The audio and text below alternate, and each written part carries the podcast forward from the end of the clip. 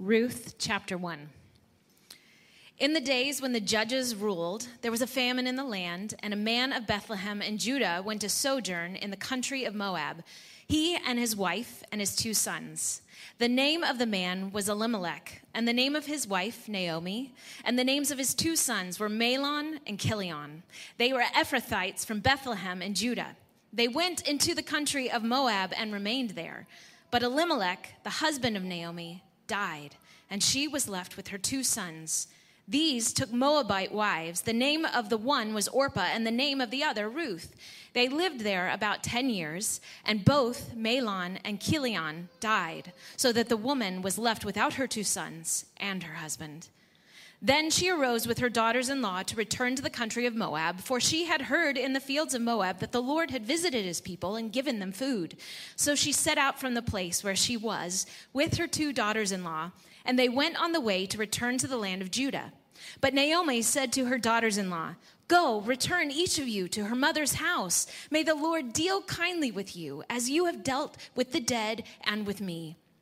The Lord grant that you may find rest, each of you, in the house of her husband. Then she kissed them, and they lifted up their voices and wept. And they said to her, No, we will return with you to your people. But Naomi said, Turn back, my daughters. Why will you go with me? Have I yet sons in my womb that they may become your husbands? Turn back, my daughters, go your way, for I am too old to have a husband. If I should say, I have hope, even if I should have a husband this night and should bear sons, would you therefore wait till they were grown?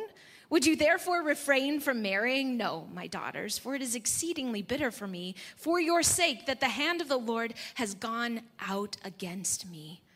And they lifted up their voices and wept again. And Orpah kissed her mother in law, but Ruth clung to her.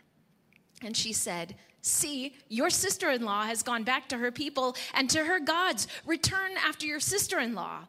But Ruth said, Do not urge me to leave you or to return from following you. For where you go, I will go, and where you lodge, I will lodge. Your people shall be my people, and your God, my God. Where you die, I will die, and there I will be buried. May the Lord do so to me and more, if anything but death parts me from you. And when Naomi saw that she was determined to go with her, she said no more. So the two of them went on until they came to Bethlehem. And when they came to Bethlehem, the whole town was stirred because of them. And the women said, Is this Naomi? And she said to them, Do not call me Naomi, because the Lord has dealt very bitterly with me. Call me Mara. I went away full, and the Lord has brought me back empty. Why call me Naomi when the Lord has testified against me and the Almighty has brought calamity upon me? So Naomi returned, and Ruth the Moabite, her daughter in law, with her, who returned from the country of Moab, and they came to Bethlehem at the beginning of the barley harvest. This is the word of the Lord.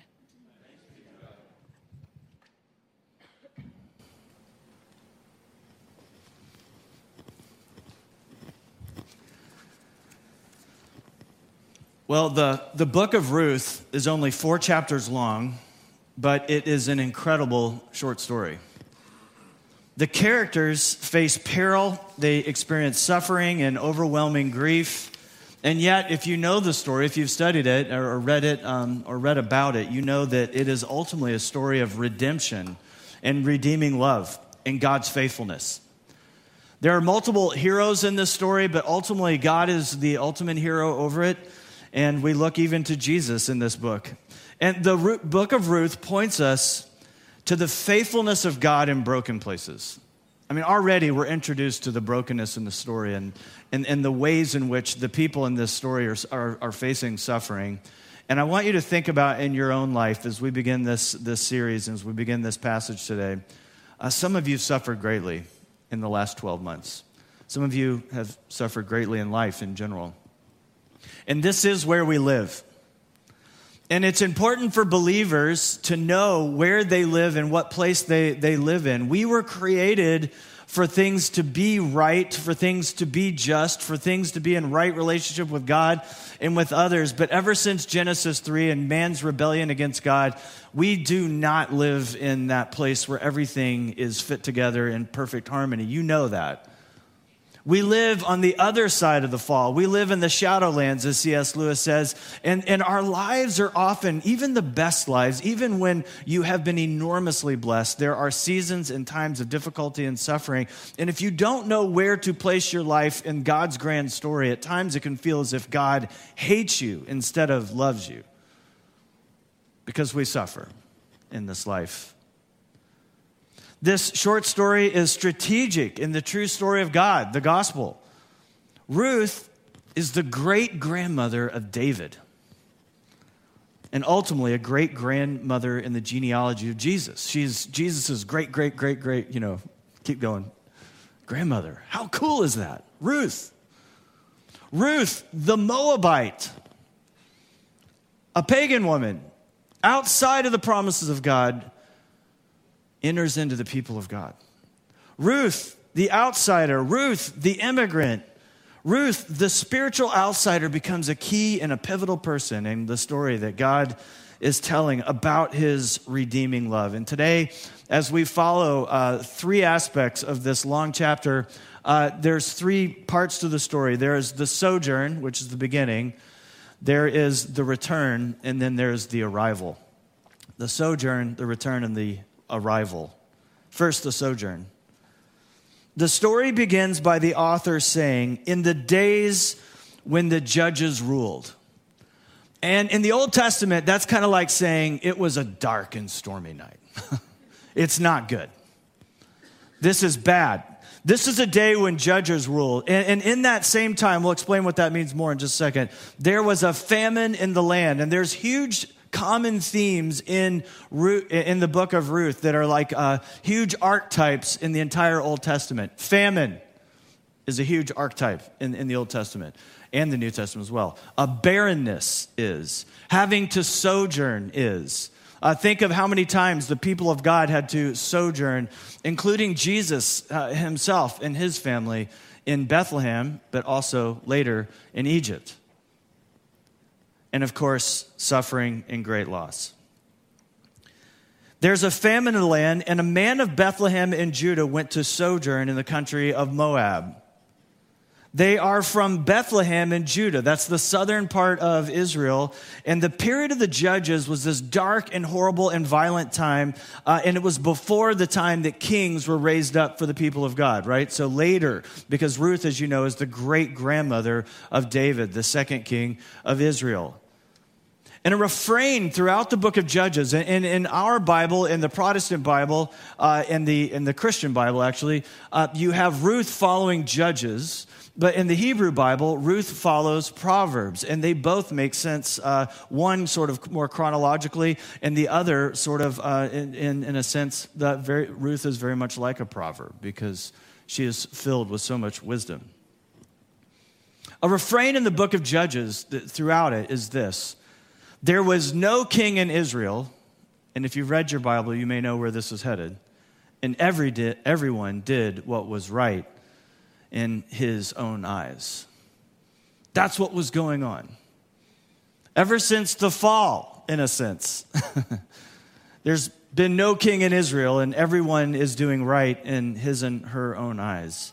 And there's a, fam, a famine, once again, a common theme throughout the Bible and an archetype in, in Bethlehem, which is ironic because the word Bethlehem, if you know, what does it mean if you know your Hebrew?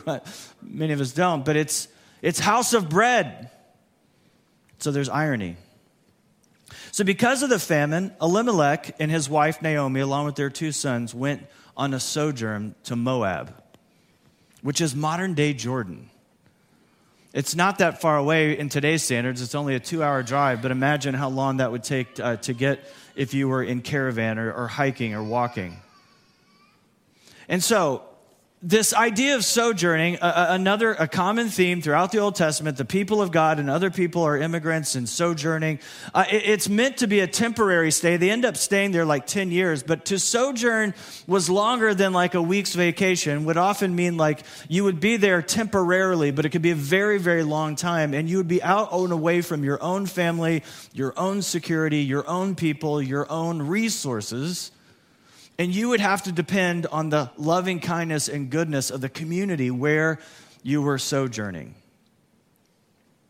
The names of Naomi's sons are interesting. One is Mahlon, which means sickness, and the other is Chilion, which means wasting or weakness.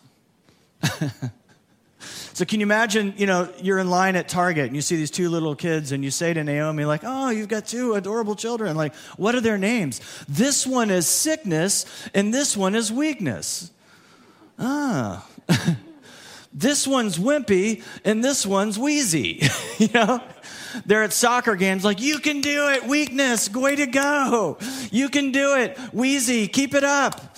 Uh, in all likelihood, these are not their given names. Who would name their children? I mean, this would require trauma therapy for the rest of your life if you were named Wimpy and Wheezy. But in all likelihood, that's not their given names, but the names that are assigned to them after the story. As you see throughout the book of Ruth, these names are super important, and people are open to changing names. Like Naomi says, No, don't call me Naomi anymore, call me Mara. So, in likelihood, after their deaths, Naomi begins to call them weakness and sickness.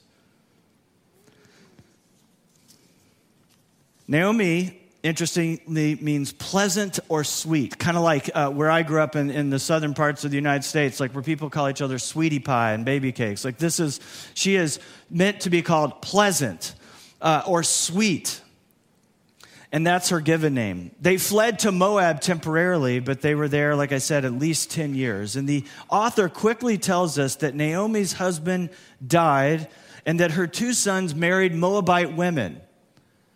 This would not be good for an Israelite. This is marrying outside, outside of your people. And, and while they were not uh, commanded to not marry uh, intermingle or marry among the Moabites, they were commanded not to among the Canaanites, and they're very similar. These are they, they worship pagan gods, for example. And then it tells us that after these sons marry, these two outsiders, Oprah and Ruth, that the sons die. And the author says she, Naomi, was left without her two sons and her husband. And this is an important part that we need help in interpreting. On the one hand, all of us can read this story from a human perspective and enter into empathy and sympathy and be touched by it. This lady, Naomi, has to flee her homeland because of a famine, and she becomes a refugee. And when she gets there, her husband dies, and then her two sons. And so, from a human perspective, everyone can empathize. To lose a spouse is horrible, and some of you in this room have lost spouses this year. To lose a spouse is a horrible grief, but to lose children, even more so. The greatest of losses for most of us is the idea of losing a child, and she has lost her only two sons. And so we can enter the story and feel the loss, but we won't fully understand her loss. Of course, we do from the human perspective, but there's an even greater loss because in this culture in the ancient Near East, there is an extreme form of patriarchy. And that is exactly the culture she's living in. And while we can't fully relate to it in, in light of the fact that we still deal with, of course, sexism and misogyny in our own culture in our own day, this is an extreme form of patriarchy, but is still practiced, you know, throughout parts of the world. Uh, think the Middle East. In this culture, men had all the power, all the privileges, and women had very little. And under this system, women would only find their value and their dignity in relationship to the men in their life. If you're a daughter, you would find your value in, in your father. If you are married, you find your value in your husband. And then there is immediately pressure from your husband and your in laws and perhaps your own parents to produce not only children, but heirs, sons, firstborn sons. Very little power, very little security. It was a wife's obligation to give her husband children, and especially sons. So imagine the opportunities there were to take advantage of women in this culture. And now, Naomi is not only experiencing the, the emotional loss of losing a husband and her only two children, she is living in this situation and system where she has incredible vulnerabilities. Financially, she's destitute. Socially, she's destitute. Her husband is dead. Her sons are dead. Her kids have married outsiders, foreigners, and they're refugees. And if you know anything about refugees, uh, they're often thrown, uh, you know, they go and escape their homeland for some reason, and they end up leaving uh, the frying pan uh, for the fire, and things get even worse. And that's exactly what's happened to Naomi. And so, here she is with her two daughter in laws. They are barren also, which only exacerbates her pain and suffering. 10 years, and there's no mention of children for either of them. So, if we're going to understand our own lives, if we're going to be able to minister to others, the book of Ruth is such an important part as we look at this story of suffering. We must understand that suffering is real and that the people of God go through suffering. And, and we have to learn how to em- embrace that, but also to learn to have faith in the midst of it. The next thing that we see is the return. There's the sojourn, then there is the return in verses 6 through 18. In verse 6, we learn that God had visited his, visited his people. And, and by that, what the author means is that the famine was over. And, and oftentimes in the Old Testament, when it would say that God had visited a people and that brought visitation upon them, it often meant judgment. But in this instance, it means blessing, that God has removed the famine. And so it is time for them to go home. And as they're on their way back to Judah from Jordan, from Moab, somewhere along the journey back, Naomi stops and begs her daughter in laws to go back to Moab. It literally says, Go back to your mother's home, which is never used except in one other instance throughout the Bible. Go back to the house of your mother. Naomi is sincere. Her love for Orpah and Ruth is sincere. She wants what's best for them practically. I've been reading a great commentary uh, on the book of Ruth by Carolyn Custis James. It's called Finding God in the Margins. It's, it's beautifully written. And she says this Prospects of marriage in Bethlehem would have been nil for a pagan girl who's certifiably barren. Think of this. So, as you think about, if you've studied Ruth before, you wonder, like, is she really being for real? And she's all alone, she's destitute. Is she really encouraging them to go back? And she's thinking of their practical situation and saying, Life will be horrible for them in Israel. No one's going to marry them. Our lives depend on the men in our lives. Moab meant home, she writes, family and male protection, and possibly and the possibility of a second marriage. Which is more likely for them to be remarried? Moab, their home, or Israel, where they would be outsiders? Even so, after 10 years of marriage and no child to show for it, the best they could hope for was to become an extra set of hands in a polygamous marriage as wife number two or three. That was their best hope back in Moab. Naomi, I don't think, is testing their loyalty. She has their best interest at heart.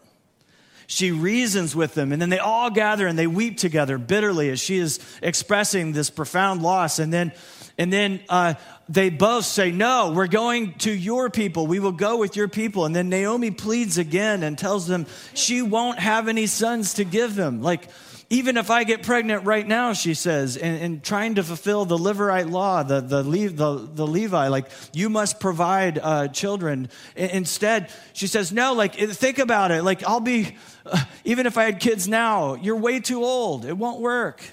It's silly talk. And she pleads with him to go home. And then eventually, Orpah does just that.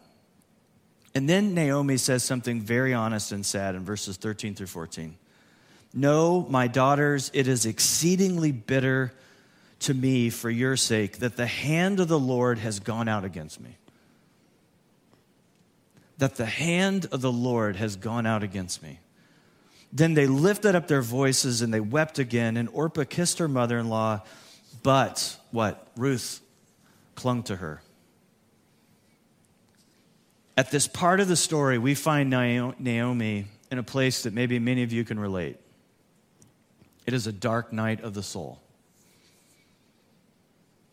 Naomi is struggling, much like her great grandson, King David, much like Job. We find her knowing that God is great, God is sovereign, but doubting to believe that God is good.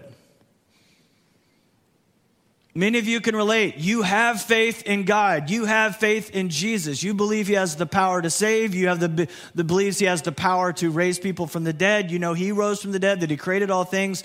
But you often doubt His goodness because of your own circumstances, and that's understandable.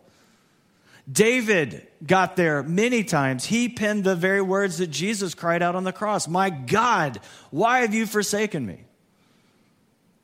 Job, of course, you know, had a dark night of, of, the soul and then had all these preachers stand around him and say, you know, what's your problem, Job? You know, but look at his circumstances. Naomi is struggling. She believes that God counts her as an enemy, that he has come out against her. Imagine that. Some of you don't have to imagine. You feel as if that's true for you. She believes God counts her as an enemy instead of a friend. That's what she believes. And I love that the Bible doesn't whitewash these stories out of its scripture. Don't you love it? If you were creating a religion from scratch, if you're just creating a religion to make God look good or to make God's people look good, you wouldn't include about 90% of the crazy stories uh, in the Old Testament that we read about. Because I, I tell you what, the heroes of the Old Testament are often not very heroic. Let this lament from Naomi open the door for you to be honest about your own emotions with God. He is sovereign, and He already knows your heart and your mind, even before you open your mouth or shed a tear and express your displeasure. Have you been there?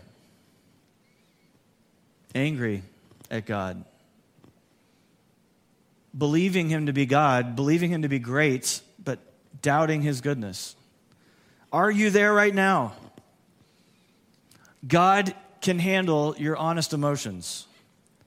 But know this Naomi will come to know it as well. God is not just great, He is also good. After this, Orpah kisses Naomi and returns to her mother's house. Some preachers are tempted to paint her in a bad light and say, Look, she had no faith. I see nothing wrong with what she did, practically speaking. She went home to her people. But Ruth, a true heroine of this story and of the Bible, she clings. She clings to Naomi. And, and, it's the same kind of language that we see in Genesis when it talks about a father uh, or a, a husband and a wife should leave their mother and father and cling to one another because they become one flesh. This isn't marriage, of course. But that is the kind of steadfast covenantal love that Ruth is showing to her, to her mother in law. Is, is a, an amazing example of God's love towards us. Ruth kisses her, or excuse me, uh, Orpah kisses her and says goodbye and goes back to her people and back to her gods, the pagan gods. But it says Ruth clung, clung to Naomi. Look, Naomi says, Your sister in law has gone back to her people and gone back to her gods.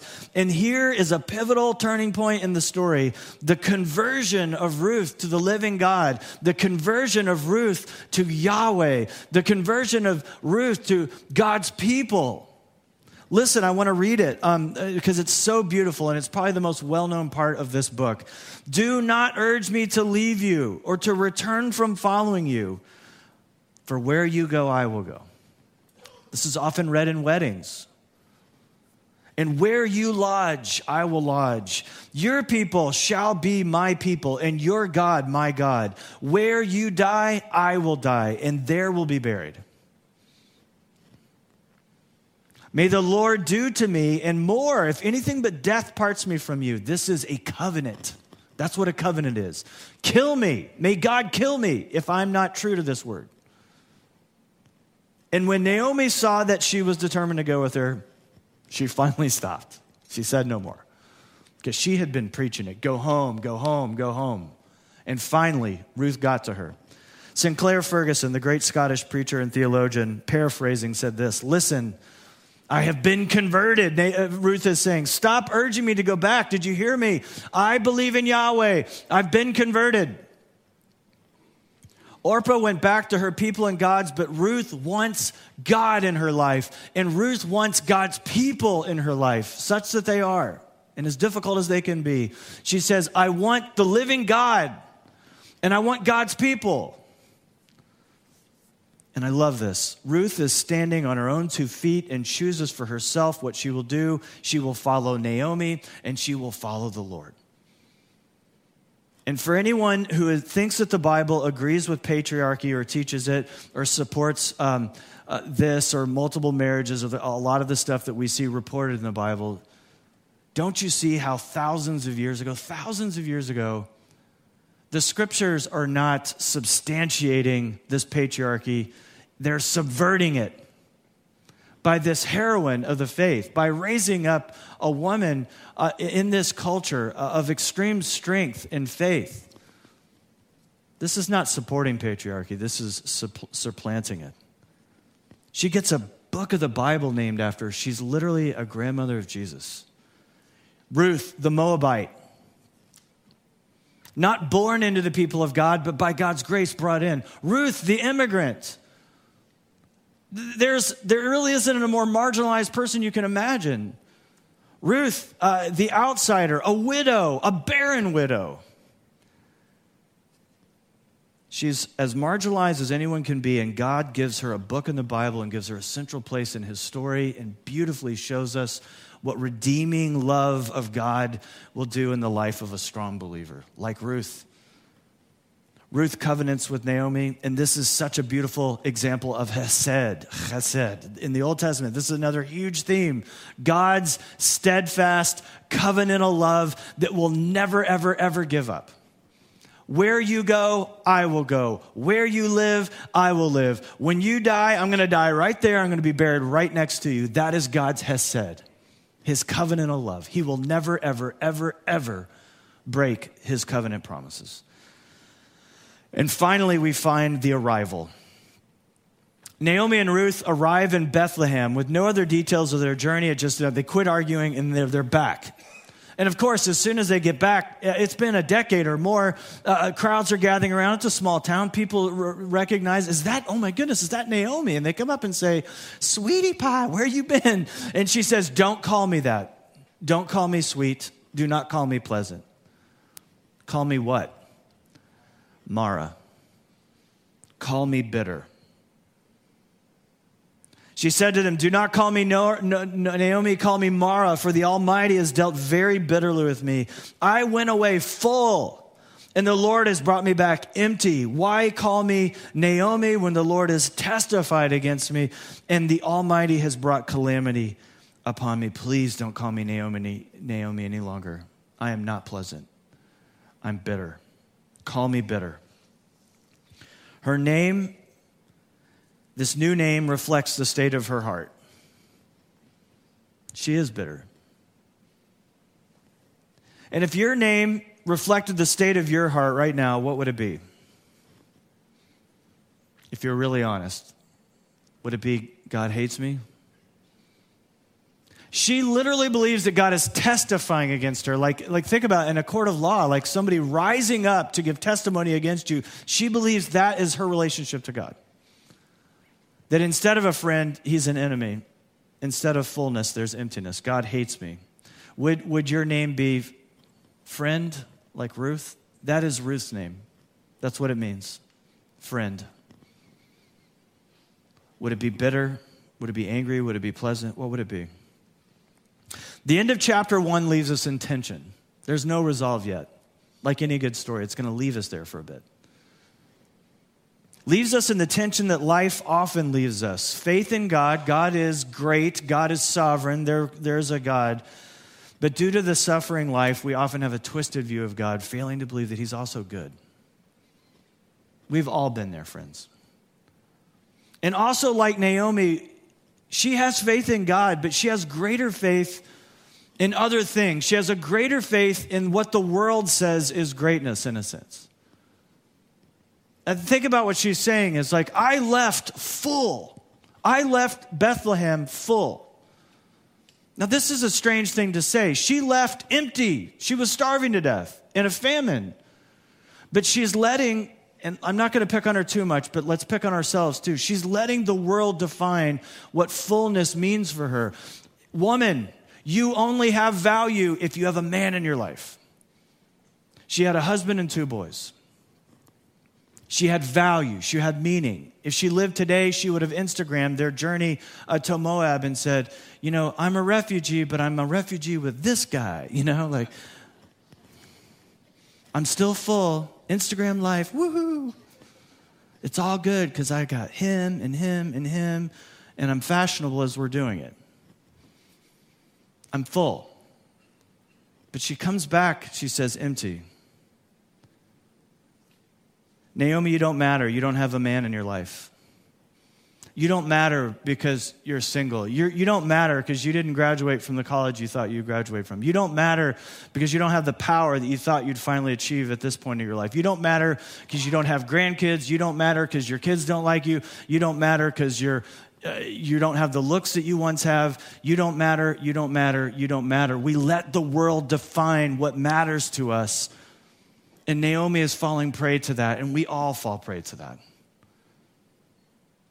We, we think we're so different than this horrible patriarchal culture, and we are in many ways, but think about all the ways in which we still have such messed up values of what it means to be a man or a woman and, and all the gender stereotypes that we have. And if you think we're past that, we critique it like crazy, but just spend any time on social media. Maybe you shouldn't, but if you do, uh, the, the bikini pictures and the ab pictures and drunken, uh, silly pictures from dudes are going to betray us toxic masculinity on the one hand and just stereotypical uh, women being objectified on the other, left and right.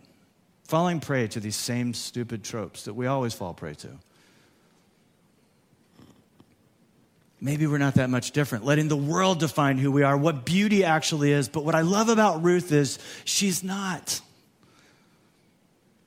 She's a broken, fallen sinner like the rest of us, but, but Ruth Ruth's security is in a different place than Naomi's. It is. Ruth, even though she's the newcomer to the faith, even though she's the Moabite, even though she was a pagan, she is finding her place in the security in a different place than Naomi was.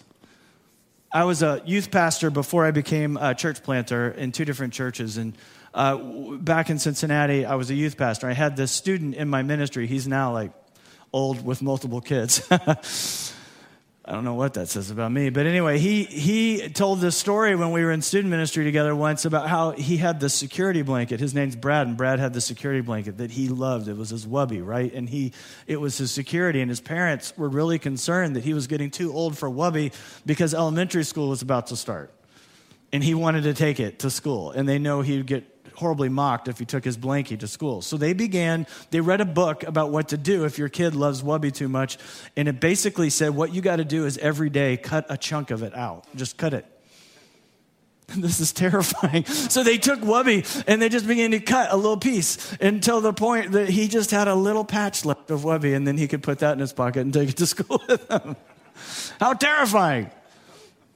But in a way, life is like that. It takes our securities, the things that we cling to. So I have to have this. This is what life gives me life and meaning and value. And God begins to cut those things away and say, You can't trust that stupid, smelly blanket that hasn't been washed ever. You have to trust me. Beautifully, uh, Carolyn, uh, this Carolyn Custis James writes this. Look at look at what Naomi is saying. She says she's empty with Ruth beside her, who, despite her own broken heart, has sacrificed everything to be with her and has vowed to stick with her to the very end. Ruth, who is empty in the world's eyes, she has no value in the world's eyes. Her husband is dead. She's an outsider. She's an immigrant. She is barren. She's already been married. She's not a virgin. She's a widow. She is now a stranger in a strange land. She has suffered as Naomi is suffering, and yet you see in her a fullness and a joy and a security. Have you become bitter? There's a lot to be bitter about right now. Are you empty? There's a lot of reasons to feel empty right now. But God means to restore our faith and our trust in Him, even a childlike faith, as Jesus mentioned. And by the way, that's not a, that's not a childish faith. That just means a very, just a, a simple faith. I trust you. To return to faith like Ruth, to say, in spite of my suffering, I can be full. I want God in my life and I want God's people in my life. You run to Jesus in this moment. How? How do you do it though? If you really feel this empty, this bad, this barren, this lost, when you really feel like God is rising up to testify against you, where can you go and how can you get there? If you really believe that God is against you, that He's not your friend, how can you have a change of heart? What can happen? You've got to look to Jesus again and again and again, and here's why. Because Jesus Christ was the man that God did run after in judgment. God did rise up and testify against. Where? He's the Son of God. He was perfect. He never sinned. Where did that happen? On the cross, it happened. When he cried out from David, my God, why have you forsaken me? Because in that moment, he is dying the death that will redeem you. He's taking the punishment and the stripes that would bring you peace. God is judging him. God is running out against him so that, and I promise you this is true, study it in your Bible, in your New Testament as well, that God is making Jesus to suffer on your behalf so that you never, ever will have to because the punishment has been paid, the price has been paid. God paid the sin debt through his son, Jesus, so that, like Ruth, we can be friends with God. We can have peace with God. That God is not just great, that he is good, that he's loving and altogether kind. In Romans 5, it says this. Therefore, we now have been justified by his blood, much more shall we be saved by from the wrath of God. For if while we were enemies, we were reconciled by the death of his son, much more now that we are reconciled, shall we be saved by his life. More than that, we also rejoice in God through our Lord Jesus Christ, through whom we have now received reconciliation. There's much to be bitter about. There is much loss that we've suffered. But, dear friends, know this our God is a God not only of greatness, but of great goodness and love and mercy. And that has expressed, been expressed so beautifully and clearly in his son Jesus. Run to him, cling to him. Read the Gospels this year. Read the Gospel of John. See how beautiful Jesus is. Delight in him again as the lover of your soul. Let's pray.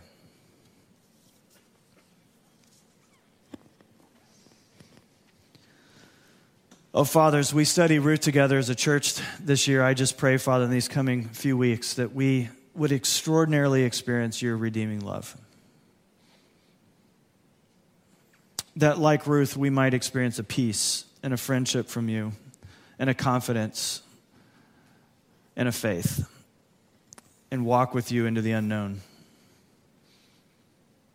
May, may you strengthen us in such a way that we won't define our lives on the basis of what the world says about us, but what is true according to what you say, according to what you value, according to what you say matters. Lord, give us hope. Thank you for your kindness to us in Christ. We pray this in Jesus' good name. Amen.